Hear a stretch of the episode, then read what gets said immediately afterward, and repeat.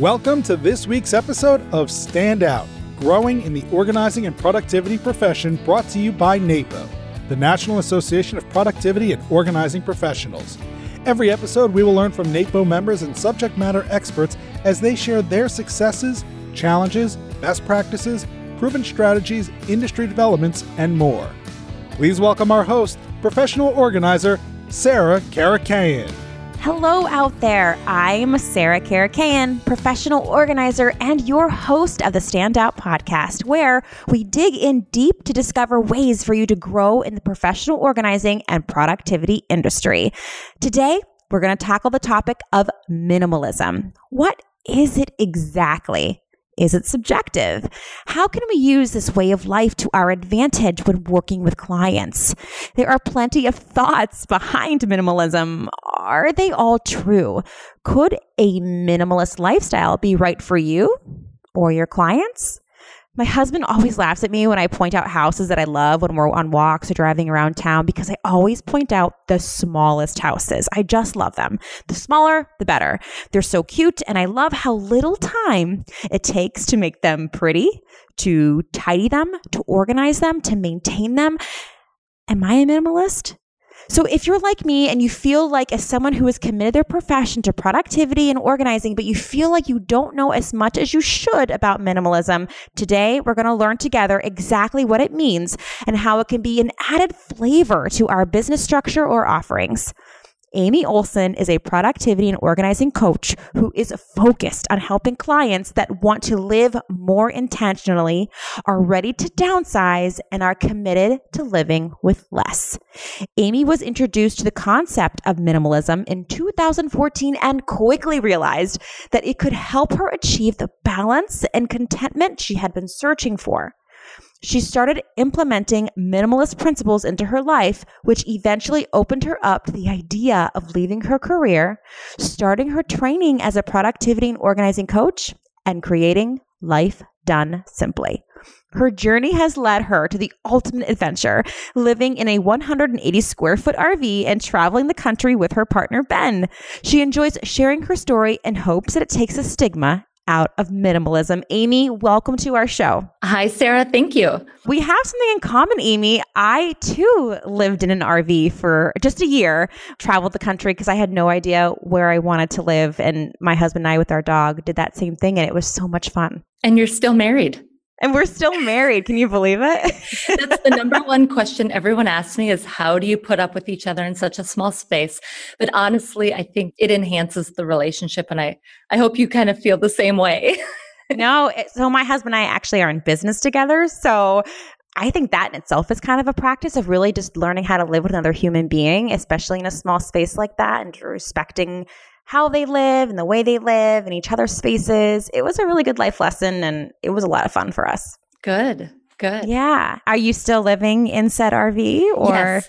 Yep. Oh so my. currently traveling in the western states, just keeping away from the snow and ice as much as we can right mm-hmm. now, but really with no plan.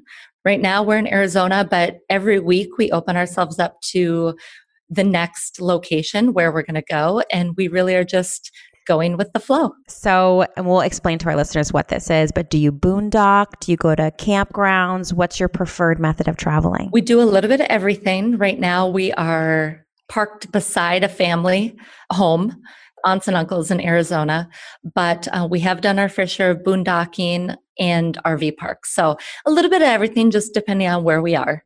Right. So boondocking, correct me if I'm wrong, Amy, but it's kind of where you don't plug into any plumbing or electricity. You kind of use what the RV allows you to have. And you can park in the middle of uh, a Home Depot parking lot or in the middle of the woods, wherever you can find space. Isn't that right? Exactly. Exactly. Yeah. And, you know, we're trying to stay out, out of parking lots, but sometimes when you're traveling long distances, that's, that's what's available to you. And we knew that that was going to be part of the equation when we started, but uh, we're really enjoying seeing the country. Both of us have spent a lot of time in Minnesota, and this is really giving us an opportunity to see the whole country. It's a beautiful country, so that's really nice. So, Amy, we I'm dying to know I, I, know in 2014 you discovered the concept of minimalism, but can you take us and the audience through what happened before 2014? What was that career and how exactly were you introduced and what gave you the courage to kind of like start all over again? Sure. Well, I was actually the owner of a specialty contracting company. We specialized in asbestos abatement. I'd been in that industry for many, many years it was a successful career. The company took on a lot of great projects. I had a lot of fun, but I was finding myself tired and drained. And I knew that that was not a fulfilling career for me. It just happened to be something that I fell into. And that was great. I built my lifestyle around it. I had a comfortable living, some success, and, and on the outside, it looked like everything was fine. But really, I, I truly struggled with going to work every day and feeling like I was doing something of a positive impact. And um, I went to a women's retreat through a women's business association, and we did a just a personal survey. And it talked about kind of being your authentic self. And what I took from that was, was every day when I went into my career, I was leaving my authentic self and becoming someone else. So I, it kind of made that connection on, okay, this is why I feel the way I do every morning, where you know, that dread, that stress, you just keep on, you take on more and more every day, thinking that, well, this is just part of the process. This is climbing the ladder. This is, this is what successful people do, right? They're stressed, they're busy. and I started to really look at myself a little differently after that retreat. Now, about that time, that is when I was introduced to an interview by a couple of gentlemen that really had made minimalism their path. And they were crossing the country and educating people about the concept of minimalism. And when I heard them speak, their story was very similar to mine. They were in a career that was from the outside looked very successful. They had all of the things that you were supposed to have the nice home, the nice cars, the stuff, but yet they felt unfulfilled. They, they felt like something was missing. So as I started to dig, I realized, okay, I think I have my path out of this. And that's how it started. My goodness. So you and I actually connected at conference last year. And I remember you saying you still wanted to stay involved a little bit in in your roots in, in Minnesota, correct? Right? In in your NAPO chapter. Is have you been able to still do that? That's the one thing when um, I simplified for that one year and lived in the RV, I, I didn't know what it would be like to to lead the community. And although this episode isn't about RVing, it's it's still I think part of simplifying. And you really did simplify to 180 square feet. So how has that been? And your business too. You've had to it creative and figuring out to how to still do what you love with much less, without you know the typical home and garage and all that kind of stuff. Right. Well, I actually have been able to maintain a pretty strong presence in my chapter. I'm actually the current president of the Minnesota chapter. That's crazy. Um, I love it. But it's, you know, when I was approached at possibly taking that position, I, you know, I knew that I had plans to go into the RV and all of the leadership within my chapter was incredibly supportive and said, you know what? I think this can work. And this is why. You know, we're trying to drive our chapter to be more technologically savvy, utilizing technology as much as possible. And again, this was sending a specific message to all of our members, which was your business and your presence doesn't have to look like anyone else's. You know, this, you can be a leader from anywhere. Now, I I am fortunate. I can travel back to Minnesota. I actually was just there on Monday uh, this past week for our annual meeting for the Minnesota chapter. So I, I do make it a priority to still be involved and I want to be a part of that group um, because I don't know what the future holds. I may end up back in Minnesota or I may end up somewhere else, but that is my community. Now, my business, I do still have uh, physical clients in Minnesota that I service, uh, but I have started to progress away from that and do more virtual coaching. And I have a month long virtual coaching program where I take those interested in figuring out how to get organized on their own. I give them the tools and the principles and then the accountability for a month time and we step through the beginning of whatever project they want to work on. So I'm doing a little virtual, a little hands on, and then leading the chapter as well. I think this is an important start to conversation, Amy, because you've removed all the stuff and you've made a life for yourself that's meaningful to you. And like you said, it's not this it doesn't have one look. It doesn't have one way of existing. And I know a lot of people, if you're listening and you're, and you are not yet an organizer or productivity specialist, and I'm sure you look up to other people and their careers and the way they run their business and you hire them to mentor you. And that's great. But you just, like you said, Amy, you have to kind of stay true to who you are. And that's really hard to do.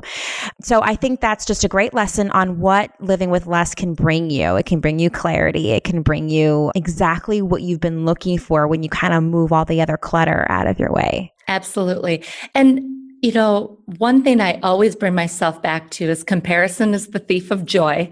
I, I, don't know whose quote that is, but I say it all of the time because as organizers, we tend to be a little type A, mm-hmm. tend to be a little bit more extroverted, and we want things our way, but we're constantly trying to improve. And I I really, minimalism is not just about the stuff for me. It's about everything. It's about comparison. It's about what is my journey versus someone else's. It doesn't matter. You know, you have to make it your own. You can use others as inspiration. That's great. But it really should be about improving your life and not creating a life based on what somebody else is doing. I think that's a great segue into one of the, the takeaways you wanted to kind of bring up today, which I think is super important, which are, you know, which is what are the myths that are surrounded around minimalism. So the first thing we think of is, oh, that home with the white walls and the one chair and maybe a table, right? Like, you know, that's the first thing people think of. But you're not like I was on your website and, and learning a little bit more about your belief system. And it's those thoughts that clutter your mind. It's the all those other, you know, either things or thoughts or beliefs that can get in the way of of where you're meant to be. So, can you help debunk some of the minimal, like maybe say what the myths are and then tell us what's true? Absolutely. Well, just like you said, yeah, people think minimalism means bare white walls, means restriction, you know, or they think boring. And while that technically is true when you think of minimalism as the definition for art or architecture, minimalism is really a term that's been adopted by this lifestyle. And it doesn't mean that at all. It means actually creating space so you can do with it what truly inspires you. So instead of decorating, I, I think of, you know, when we're just talking about decorating, you know, getting away from that bare white wall instead of decorating with random things from a department store, things that just don't bring you any joy things that you do, just don't enjoy at all. you know, maybe you're keeping something out of guilt. Minimalism means making that space what you need it to be. So it doesn't mean bare white walls. It means you you could have your walls floor to ceiling with books. If books are what bring you joy, if you truly appreciate all of your books, that can be minimalism as well. That you have made an intentional decision to surround yourself with those books because they bring you true happiness or they're useful. Oh, yeah, that's one big myth that I always love to debunk uh, because the, the technical Webster's dictionary uh, definition is bare, only the most essential. So pe- people get that in their head. Another uh, common myth is that it means you have to be vegan or radical environmentalist or anti consumption. No, not at all.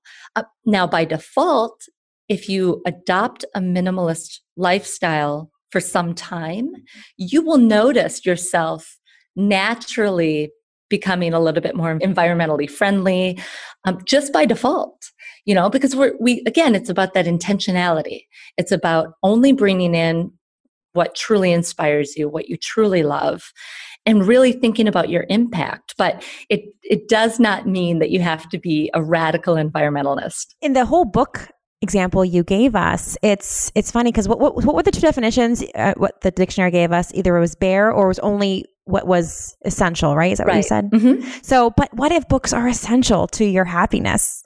And you know what I mean? But you, but but you know, the hottest HGTV decorator says that cotton balls and and and mason jars are are what you should really think are essential. You know, and it's it's no appreciating that but knowing like not that's not me and and this is what's me and having the clarity in your mind to be okay with that. Absolutely. Absolutely. Which i think kind of brings us to the next myth which is minimalism is only for the wealthy. A lot of people think well it's easy for you to become a minimalist when you have all of your essentials met you know food shelter housing clothing things like that what a lot of people don't realize is a lot of people adopt minimalist principles in their life because they're trying to pay off a lot of debt. They had to downsize due to an unexpected life event, uh, you know, death, divorce, relocation. Minimalism is not just for the wealthy. It's it's actually it's been adopted all across the world. A lot of european countries asian countries are far ahead of the us in terms of minimalism living small living meaningful and being very intentional.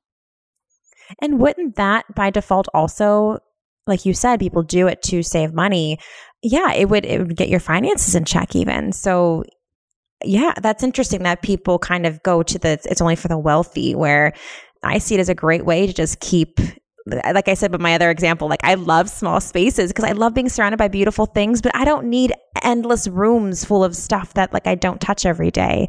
That's not to say people with big houses need to be uh, looked down upon. You know, I, I hope I didn't come across as that. It's just for me and knowing that and staying true to yourself. Okay. Any other myths that people think of? Yeah, absolutely. It means being void of sentiment. I hear that a lot about, well, I really love sentimental things. I like collecting. Um, and I actually, the one thing that I have stuck with, even in 180 square feet, is sentimental items. And what I love about my sentimental items that I've chosen to keep around me is they're not clouded by everything else. I have, you know, so in our RV, it's a very tiny space, but I have a pair of my grandmother's earrings that I wear all the time. They're my item that I think of her. I have a candy dish that sits out on our very limited counter space that was my grandfather's and that he used constantly. So it's not about being anti sentimental. It really, again, it's about creating that space so you can keep what's truly important. Now, it still needs to go through the decision making process, that scrutiny that you should give every item that you surround yourself with. Does this make my life better?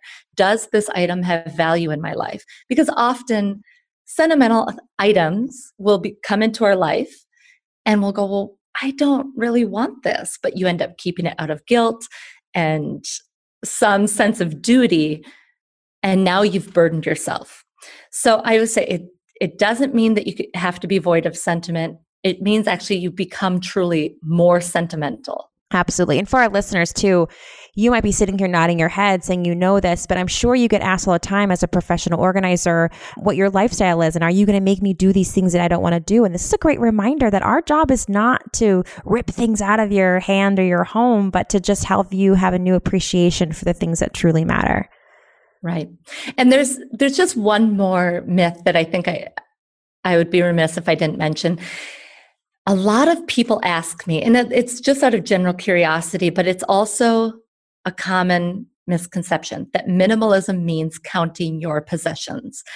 Uh, you know, well, you're only a minimalist if you have 50 items of clothes or you know, a total of this many items or this many square feet for your home. It means none of that. It's knowing what's right for you. There is no requirement, there's no right number. Though minimalists who have lived this lifestyle for a while do get enjoyment from noticing how well they can edit. You know, I do enjoy knowing that I have, you know, just a couple of books on my nightstand but they are the books I'm reading and enjoying now. So when people say, well, how many clothes do you have? Yes, I can rattle off uh, an approximate number and it seems extreme to most.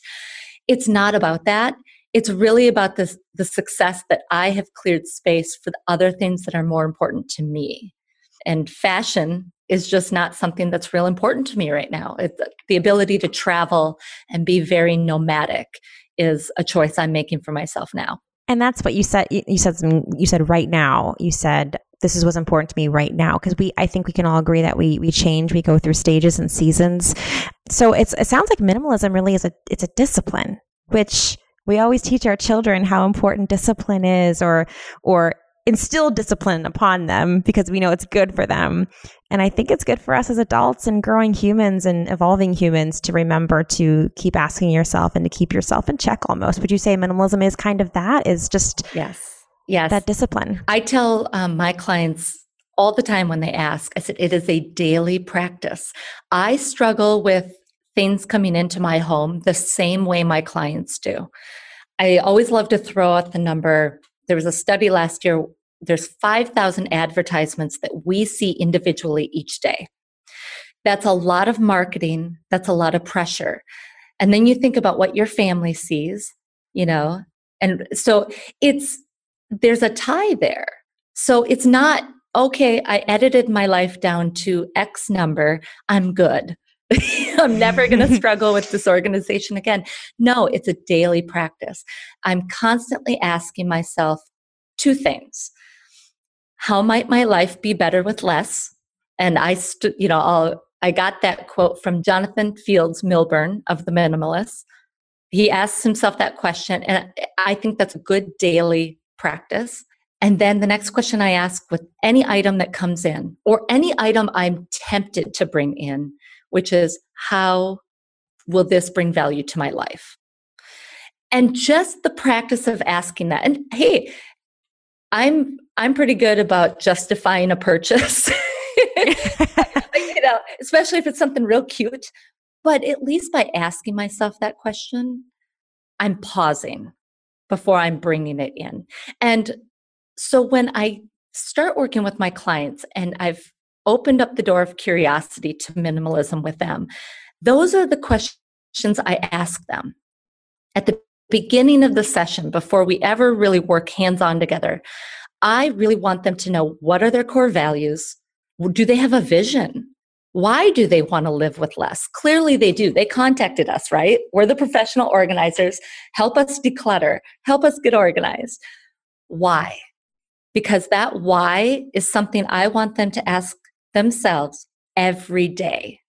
And that's my job. I, I feel that's my job. That's the way I do my business is I want them to develop that practice.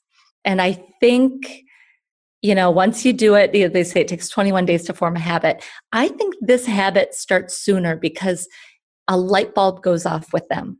They go, oh, I have the power. You know, Amy at Life Done Simply isn't going to tell me what the right number of things are for me. you know, she doesn't know.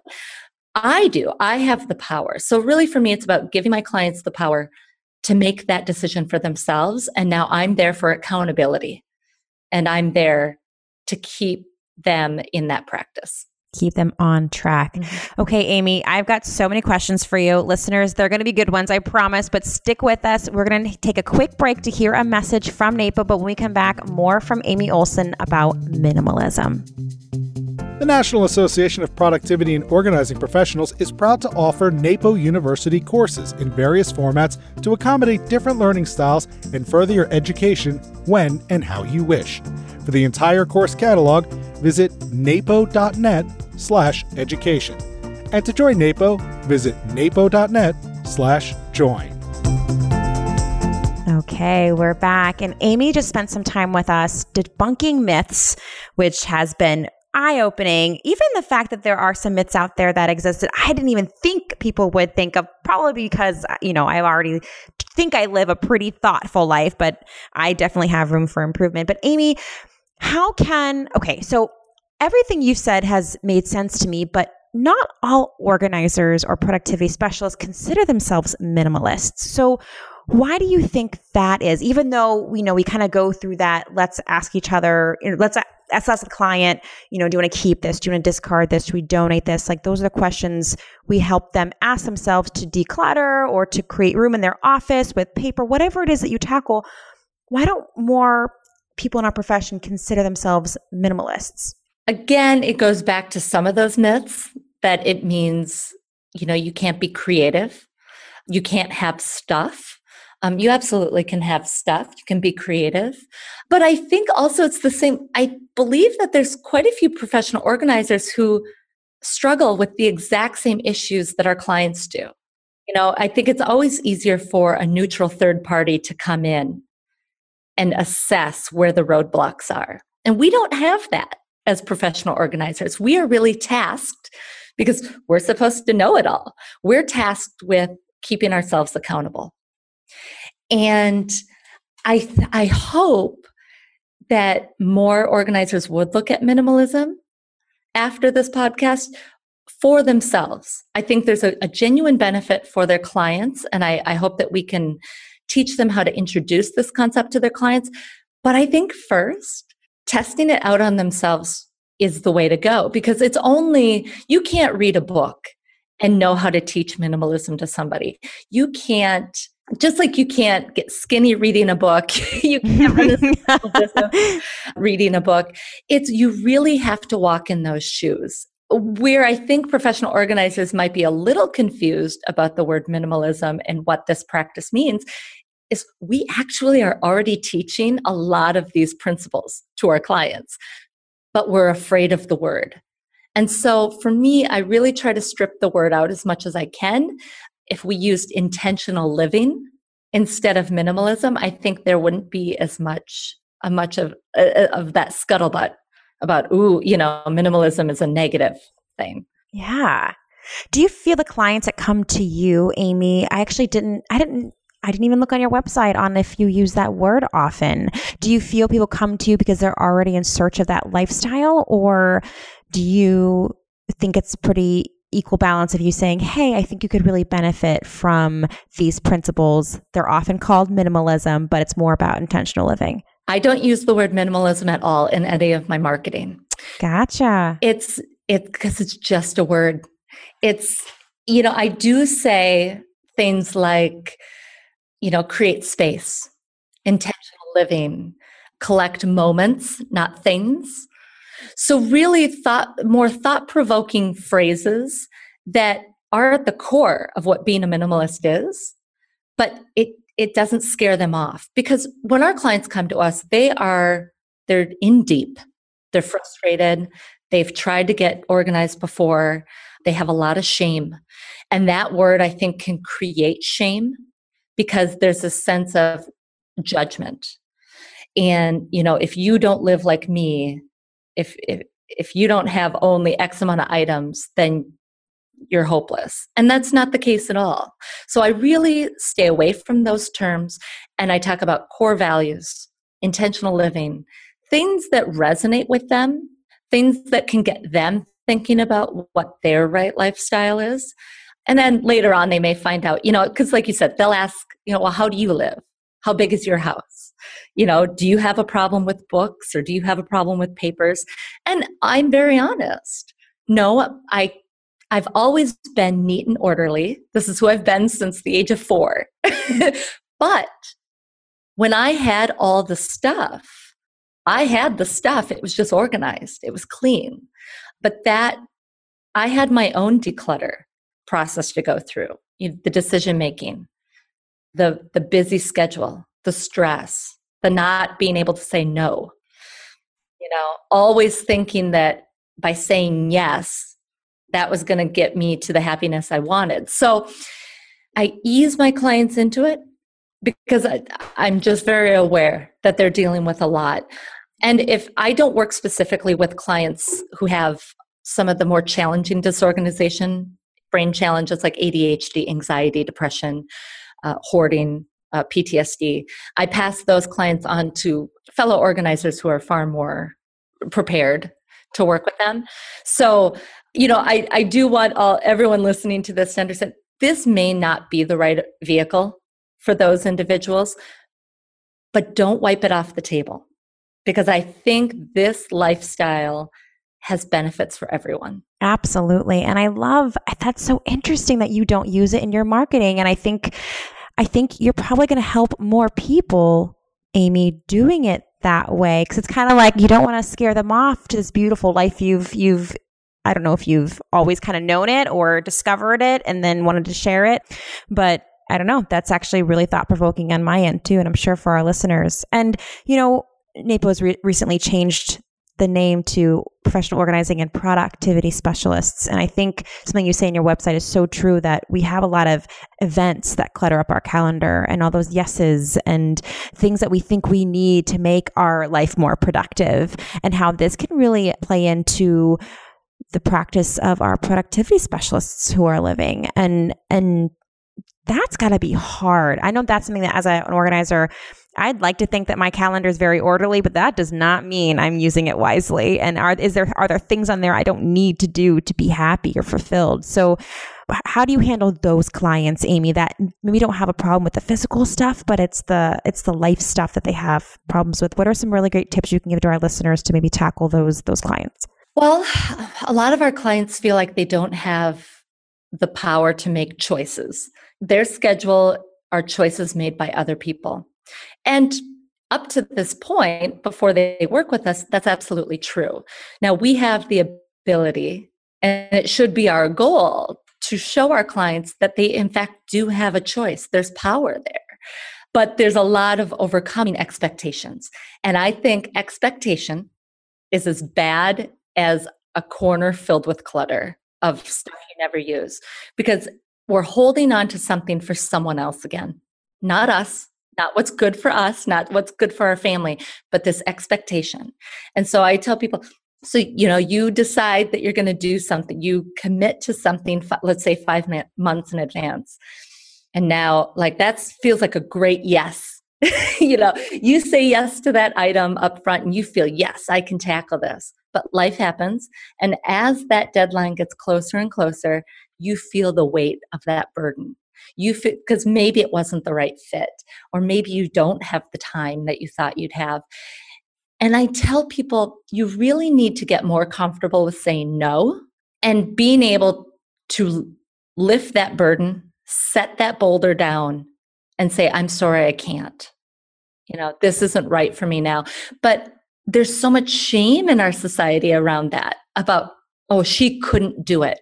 She had to say no and we need to be much, much better about when we're talking about productivity and time management, putting self care and energy management first. I think there is no time management, there is no productivity improving without the energy management piece of it.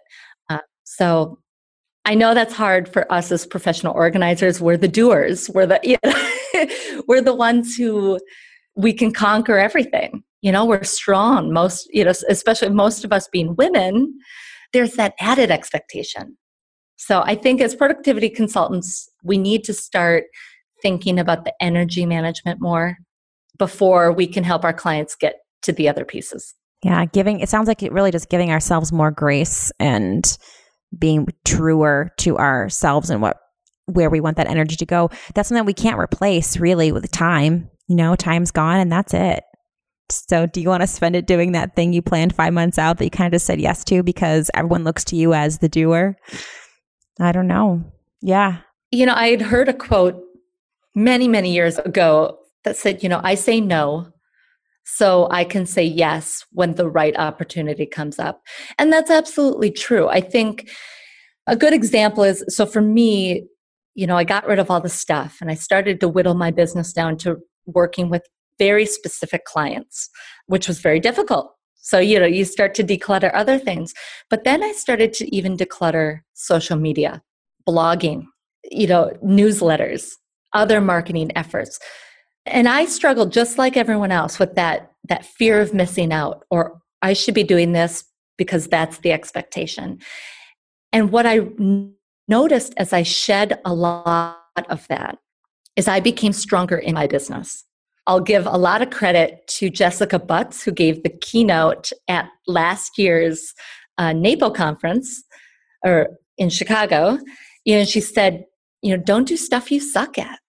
you know you, you but we get embroiled in this never ending cycle of oh i should be doing this oh i should be doing that oh i should be doing this and i love to tell myself and my clients don't be shooting all over yourself because, because you're not making room for what's truly important once we start to strip those things away it becomes easier for the client to go okay you're right like that isn't important to me. And again, just like decluttering items, it's a daily practice to say no. It's a daily practice to remind yourself of why you're saying no. Do you think it's uh if you strip something away from your schedule or your calendar or your life and then 6 months later you you miss it you miss that thing that you thought maybe you can get rid of. What do you think that is? Do you think that is an old habit creeping up? Do you think that is just self discovery and you had to take it away to really know how much it meant to you? And what do you say to clients who ask you those questions? Like, you know, I know I said I could do without that, but I've really missed it. Uh, can I bring it back into my life? I mean, of course, the answer is, you know, you have you have to do you and be true to yourself. Yeah, I don't know that that just popped in my head when you know you kind of said strip those things away and you can kind of see what's really important but then you might realize that you took that thing away and and maybe it was more important but you didn't see it because there was so much other stuff around it. I don't know. What do you think of that? Right. I think it could be either. I think it could be old habits creeping in or it could be something that really aligns with your values. So what i would what i would ask myself or a client would be okay i feel like i'm missing this event or, or this thing i used to do let's evaluate my core values. Let's evaluate my goals too. What do I have on the table for myself? What am I trying to achieve?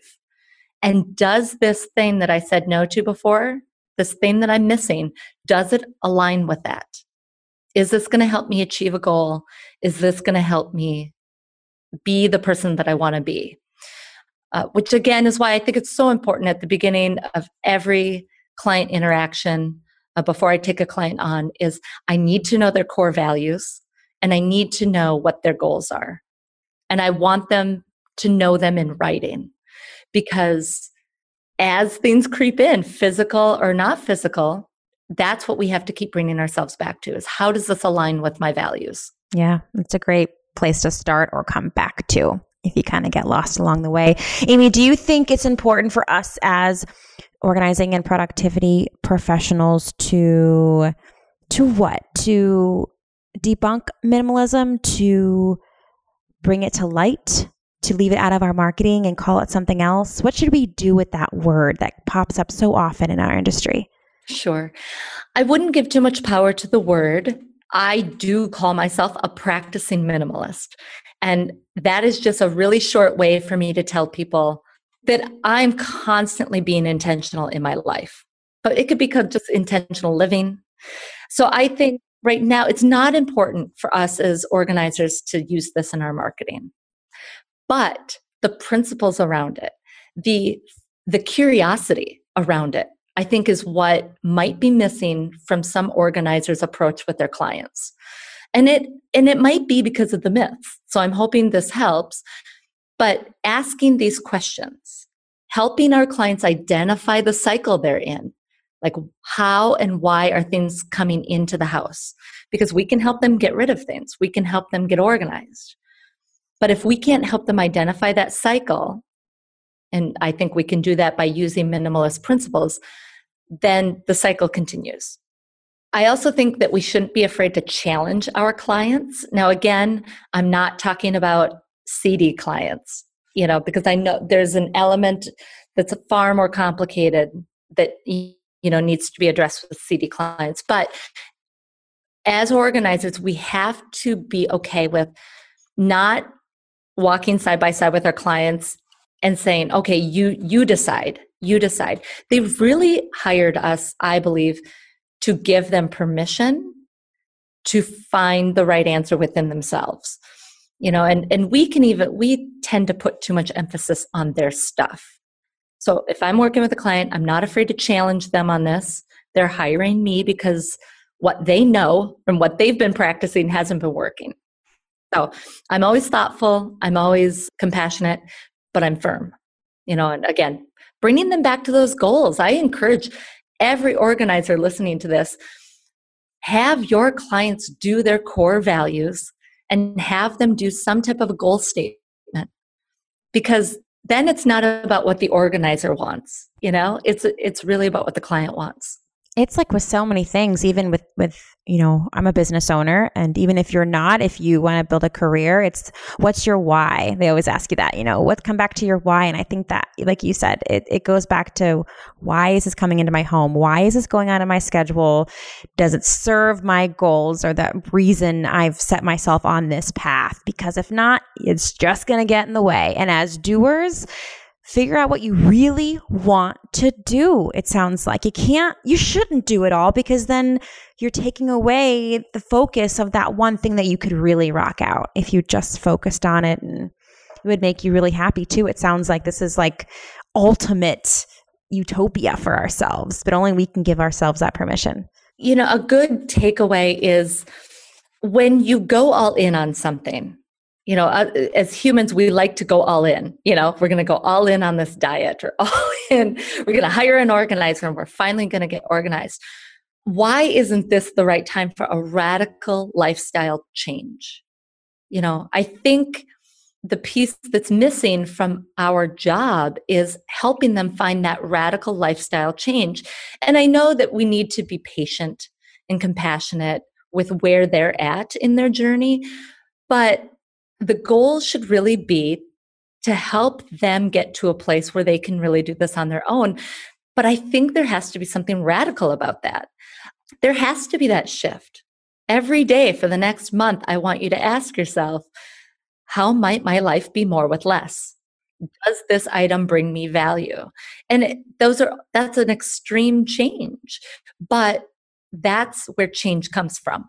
You know, I like I said earlier, I think if everyone walks away from today's podcast and just starts asking themselves those questions, they'll realize it starts to open up other doors in your brain to thinking about every little thing a little differently. Well, you know, they always say great things come when you get outside of your comfort zone. And you're right. I think we we get nervous to get our clients out of their comfort zone because we want them to enjoy working with us or to enjoy those sessions together. And it, it may not always be so enjoyable on that you know in, in that in that moment like we know for them like this is what you want we we went over those core values we went over your why i'm going to help you get to that goal and this these two, three, four hours, whatever it is that you, you know, you work, it, it, it it's going to be radical change. And, but that's where, that's where great things happen. Yeah. And I, I think it just comes from preparing them, you know, knowing that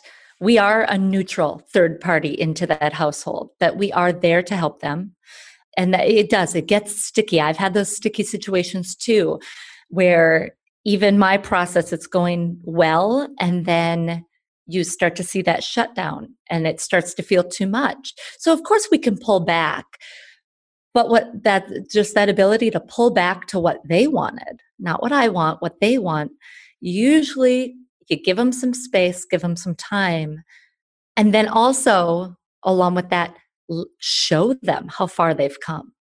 You know, because it's it's really easy to dwell on the negative and all the all the roadblocks and the hurdles but to really show them how far we've come and that was following these principles they usually get energized again and, and can break out. All such good stuff amy not only for our clients but for ourselves as professionals leading them on this journey, getting organized and what that truly means, the core of it. If you could leave our listeners with two sticky notes, they can just have two. So they've got to be really high impact uh, pieces of ad- either advice or insight. What would you leave them with from today's podcast episode?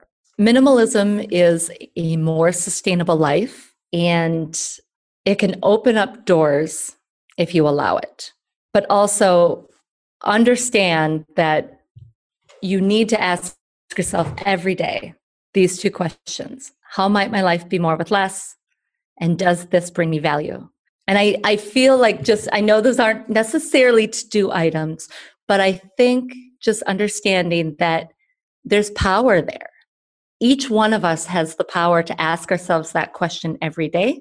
And even when we slip up and we fall out of practice, we can always come back to that and start over again. And I think we need to give ourselves some grace with that and understand that without grace, minimalism is just another metric for perfection. And that's not what we're trying to achieve. So I, th- I think it's all within us to to simplify even if they write those reminders on those sticky notes, it doesn't have to be again another thing to just add on your list of things to do. It's just this gentle reminder, uh, and then maybe we all need that in our. You know, we're all trying to do so many things as as moms, as dads, as parents, as business owners, as employees. We'd be better selves if we just cleared a, away a path that was just uh, a little more purposeful. So, Amy, where if people want feel very empowered by this conversation today, how can they reach out to you and connect? Absolutely. Well, you can certainly find me in the NAPO guide of professional organizers, but I'm also at lifedonesimply.com. Also, if you happen to be in the Minnesota area, certainly check out the Minnesota chapter of NAPO. Uh, we host events on a uh, monthly, bi monthly occasion, so we'd love to see you out there as well. Oh, that's a lovely invitation. I've actually met a lot of people from Minnesota in the past six months, and you guys are rock stars. I don't know what it is about that that area, but We're hardy. My goodness. yes. We're yes. hardy. And you, and you know, whether or not it's intentional or not, you get stuff done and it's usually really good, impactful things. So it's a good, good group of people you have there. So I'm Sarah. I'm your host. Listeners, make this this you know 45 minutes you spent with Amy and myself and and have it bring your life some purpose and maybe you know sit down tonight and take some time with a cup of tea or whatever that is and think about why you got started in this profession and why you want to help people either get organized or be more productive and and see if there's some things you can strip away from all those things you do to get back to like that core what that really means for you and how you can be more intentional serving your clients. And I think in turn that will help them reach their goals. If not faster it'll just last longer and be a life a change a radical change as amy said. It's just it's all very thought provoking so amy thank you so much for your time today. Thank you for being here with me for learning with me. As i always say if you like this podcast if you're able to walk away with just something something inspirational or valuable please let us know in that review uh, system whether you listen to us on itunes or spotify. Subscribe. That lets us know that we're doing something good. We want to reach as many many organizing and productivity professionals as possible. So in addition to subscribing and leaving us a review, share this. You can let a friend know like, Hey, I know you've been struggling with, with what minimalism means or with, with finding your why. This episode, it might be what you've been looking for. I look forward to hanging out with you next time. I'll talk to you then. That's all for today's episode of Stand Out brought to you by NAPO, the National Association of Productivity and Organizing Professionals. Be sure to visit napo.net to join, learn more about our educational offerings, local chapters, and more.